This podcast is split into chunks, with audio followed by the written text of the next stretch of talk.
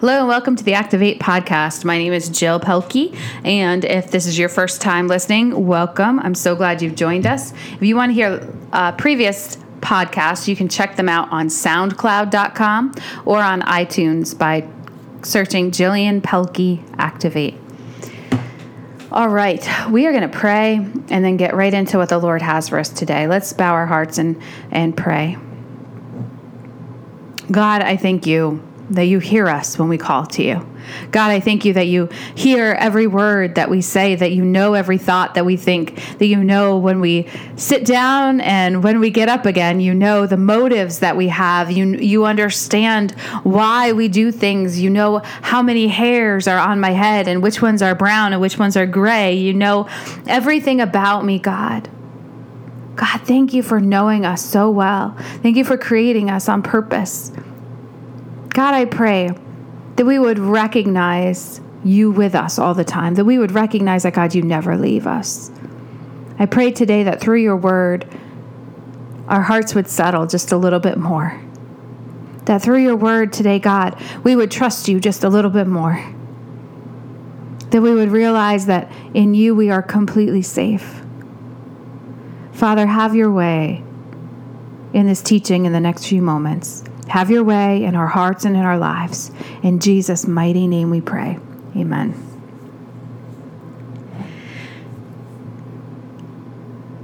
In our Christian life, we learn different things. And after I learn things, there's so many times where I look back over my life and I'm like, wow, how did I ever survive not knowing that? How did I ever make it through not knowing? And it, it sparks this thing in me where I want to go back and tell people, you know, who are journeying behind me in their Christian faith, like, I want to go back and be like, guys, listen, here's what I learned. You can get through this, or here's, here's what's going on here.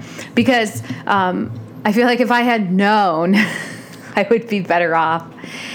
In my life, I've seen a lot of, of hard moments and, and dark seasons and dry seasons, and you could call it a desert, you could call it a, um, a valley. I've seen a lot of stuff like that. And I didn't realize, I mean, I kind of realized, but I didn't fully realize that every dark moment that God was going to use it. And like, technically, I knew that, but I didn't realize really that every great man and woman of God went through really bad stuff before God used them in a mighty way.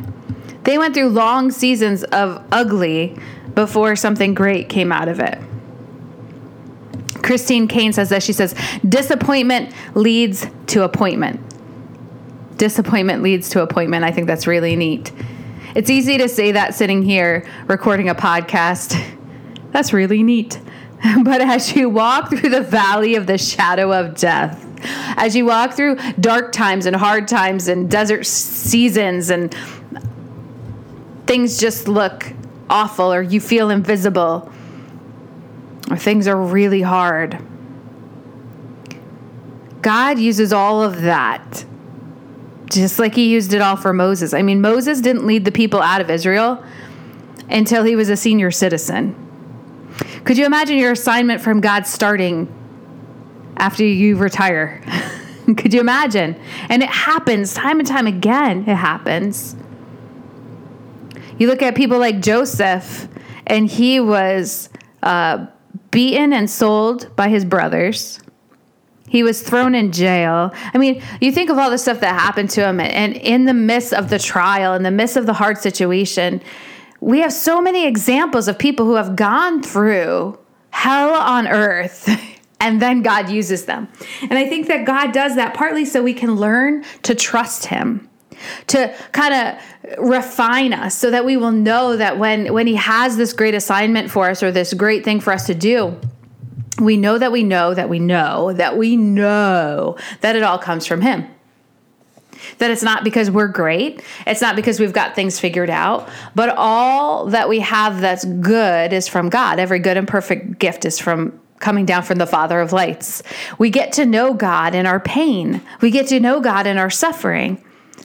When everything is good, when everything is comfortable, it's so easy to get lazy.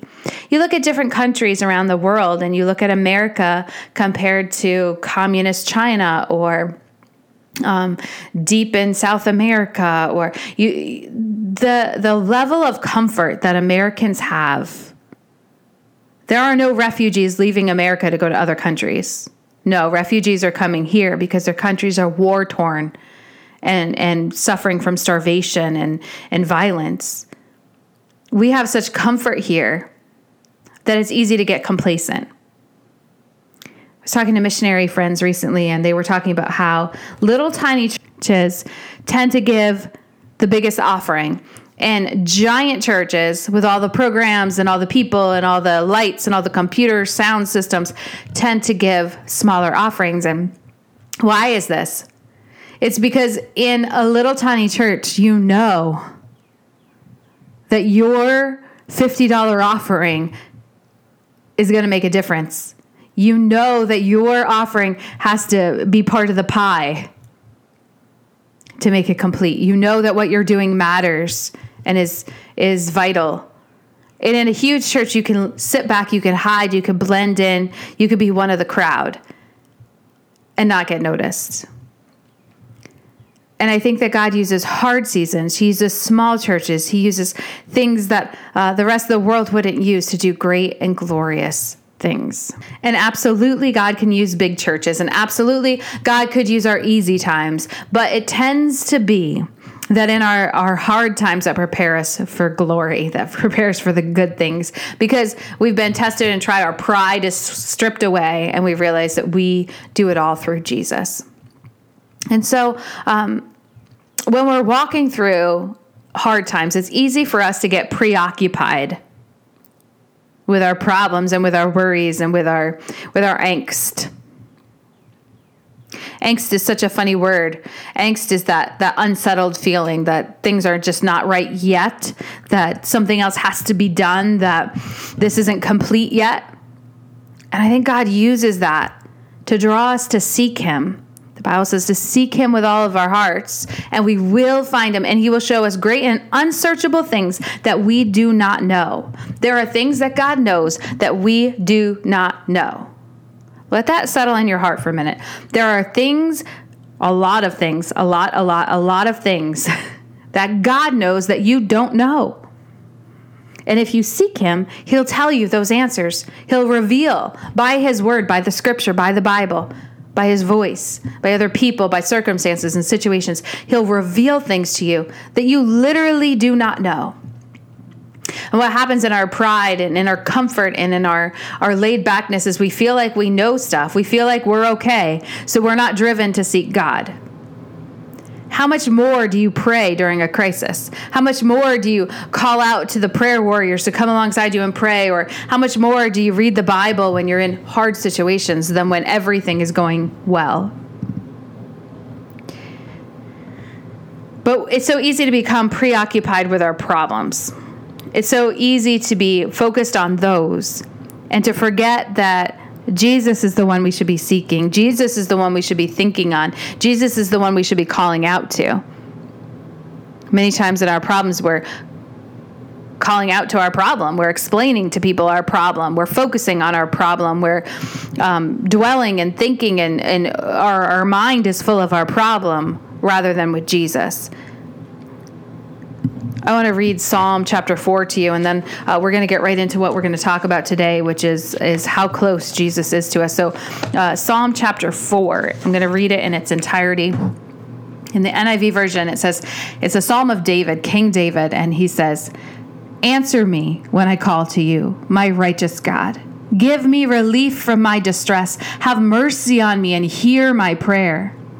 How long will you people turn my glory into shame? How long will you love delusions and seek false gods? Know that the Lord has set apart his faithful servant for himself. The Lord hears when I call to him. Tremble and do not sin. When you are on your beds, search your hearts and be silent. Offer the sacrifice of the righteous and trust in the Lord. Many, Lord, are asking, Who will bring us prosperity? Let the light of your face shine on us. Fill my heart with joy when their grain and new wine abound. In peace I will lie down and sleep. For you alone, Lord, make me dwell in safety. there's the verse that say, you know, unless the the Lord watches over the city, the watchmen are watching in vain. Or unless the Lord builds the house, the builders build in vain. Unless God is in it, it's worthless. So you can have everything that you ever wanted, but if, if it's not from the Lord, it will not last. Every good and perfect gift comes down from the Father of lights. Every good thing built in your life comes from the Lord. But there are so many things that are are are fallible and are are fakes. They're they may look like a diamond chiseled uh, through fire, but they're not. They're imposters. And so, to find the trueness of what God has for your life, to find the real thing, we have to go through fire. We have to go through trials. We have to get rid of all the things that are extra and are not of the Lord. Psalm 4 says, Who will bring us prosperity? Only Jesus. Prosperity that comes from money can fail. Prosperity that comes from our own workings can fail, but the things of the Lord, you know, the words of the Lord are tested and true. So if God says it, there's nothing that can change it. Nothing. But if we come up with an idea or we come up with something we want to happen, it could change, it could fail, it could fade away. But the words of the Lord, the the the statutes of the Lord are true. They're yes and amen from beginning to end. All right, so I want to talk about how we're sometimes preoccupied with our problems, too preoccupied to look at Jesus. And there is a an example of this in Luke chapter 24. This is the account of the the men on the road to Emmaus. Now, Jesus has predicted his death and he has word for word spelled it out. He has said plain as day that I'm going to die, and three days later I will be raised to life again. He says it straight out. He also uh, just alludes to it in stories and in in, in um, parables, and he says things like, uh, "I am like the temple."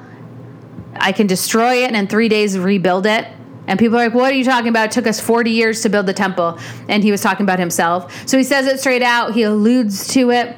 And it's also a third way that, that it's shown is, is through the Old Testament, through the Holy Scriptures. Everything that was prophesied about Jesus' birth came true. Everything that was prophesied about his life on earth came true. And so you can see that through the prophecy that Jesus was going to be crucified and raised back to life. It was as clear as day. It was spelled out clear.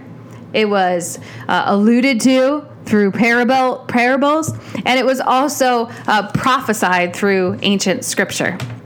And so it was pretty clear what was going to happen, but the people of the day assumed that it was going to happen a certain way. They thought that Jesus was going to die, be raised back to life, and he was going to overthrow the Jewish political situation, that he was going to overthrow the Romans, that he was going to change the politics and the, the finances and the nation. And so when Jesus died, and three days later, the account says that Mary and the other Mary went to the tomb and they found it empty and they found no body. They went back to the disciples and they say, He's, he's gone. Jesus is gone. Things weren't happening at that point the way that they assumed that they would happen. They thought, now Jesus would be like a um, a military man and would come back and overthrow the government, and that didn't happen. So two of the followers, these aren't the apostles, but two of the followers are on the road walking away from Jerusalem to another town that was seven miles away called Emmaus, and they're walking together and they're discussing what's happened and they're disappointed. You know, they're talking about how Jesus was crucified, they can't find the body, and what's going to happen now. They are preoccupied with this problem. And Jesus himself comes up and walks alongside these two men. And he says in verse 17, he says, What are you discussing together as you walk along? They stood still, their faces downcast. Their faces downcast. One of them, named Cleopas, asked him, Are you the only one visiting Jerusalem who doesn't know the things that have happened? What things? About Jesus of Nazareth, they said, and they go through and, and talk about his death and resurrection. And Jesus says to them in verse 25, How foolish you are, and how slow to believe that the prophets have spoken. Did not the Messiah have to suffer these things and then enter his glory? And beginning with Moses and all the prophets, he explained to them what was said in all scriptures concerning himself. As they approached the village to which they were going, Jesus continued as if he was going further, but they urged him strongly, Stay with us for it was nearly evening and the day is almost over. So he went in to stay with him. When he was at the table with them, he broke bread gave thanks, broke it, and began to give it to them. And then their eyes were open and they recognized him. And at that moment, he disappeared from their sights. Jesus was right there next to them, but they were so preoccupied on their problem that they couldn't see him. I'm going to say that again. Jesus was right there next to them, but they were so preoccupied with their problem that they couldn't see him standing there. Friend, Jesus is right next to you today. Stop looking at your problem and turn your head and see that Jesus promises to be that friend that sticks closer than a brother. He promises that he will never, ever, ever, ever, ever leave you or forsake you. He is with you even to the very end of this age. That means until we are taken to heaven, he is with us. That he dwells in us by his Holy Spirit. Jesus is with you. And so today, right now, instead of looking at your problem, today, right now, instead of being preoccupied with the things that are going on, turn your eyes to Jesus because he's right there next to you. And just like with the men who are walking to Emmaus, he opens the scriptures to us. If we take our Bibles and we find a place, we find a room, and we go in and we close the door and we don't just spend a, a five minute timer, but we spend a lot of time and we say, God, speak to me. I'm going to call out to you. The Bible says, Call to me, and I will answer you and show you great and mighty things that you don't even know. Psalm 4 says, I call to you, and I know that you're going to answer me, my righteous God.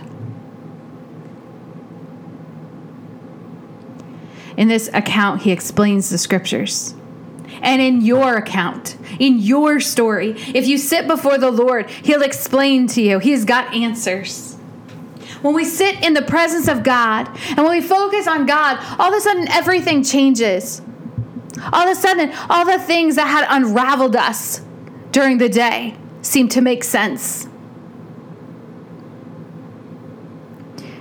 I wrote a thing on Facebook very recently and I really like it. It says, In the presence of God, our hope is restored. Our hope is restored because it's so easy to lose hope. It's so easy to look at the road we're walking and not the Jesus who's walking it with us. It's so easy to look at the road that we're walking and not at the Jesus who's walking it with us. Turn your eyes on Jesus. In his presence, our hope is restored. In his presence, our courage is forged. Our courage is forged. Courage doesn't mean the absence of fear, courage is what gets you through the thing you're afraid of. Jesus will get you through the thing that you're afraid of. Jesus is your courage. We have to trust in the Lord with all our heart. Lean not on our own understanding, but in everything, acknowledge Him. That's the road to uh, Emmaus. Acknowledge Him.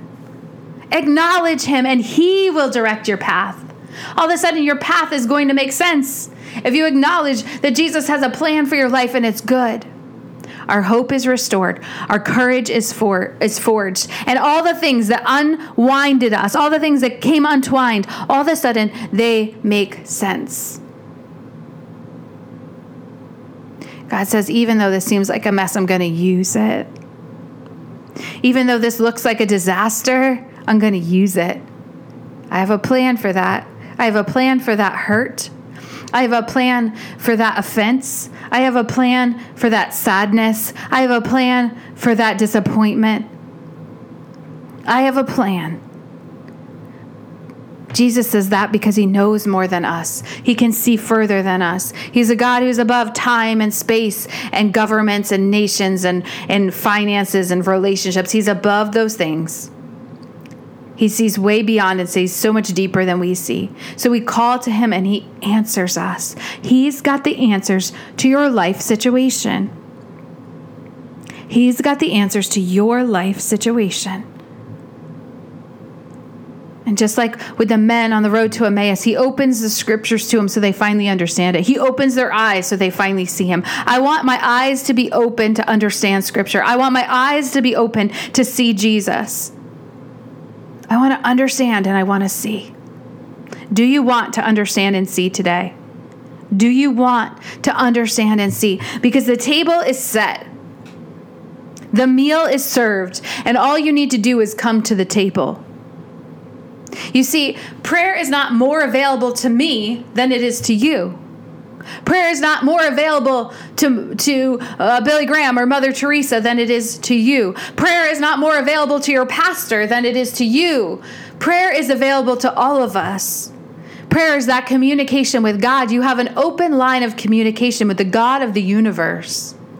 Don't shy away from it.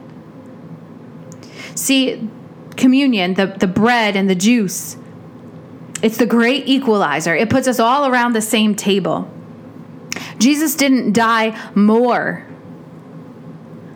for somebody else than he did for me. He didn't die less for someone than he did for me. He died the same death for each one of us. The blood that covers our sins, the blood of Jesus Christ that, that takes away the sins of the world, takes away all of our sins equally. His body was broken for each of us equally.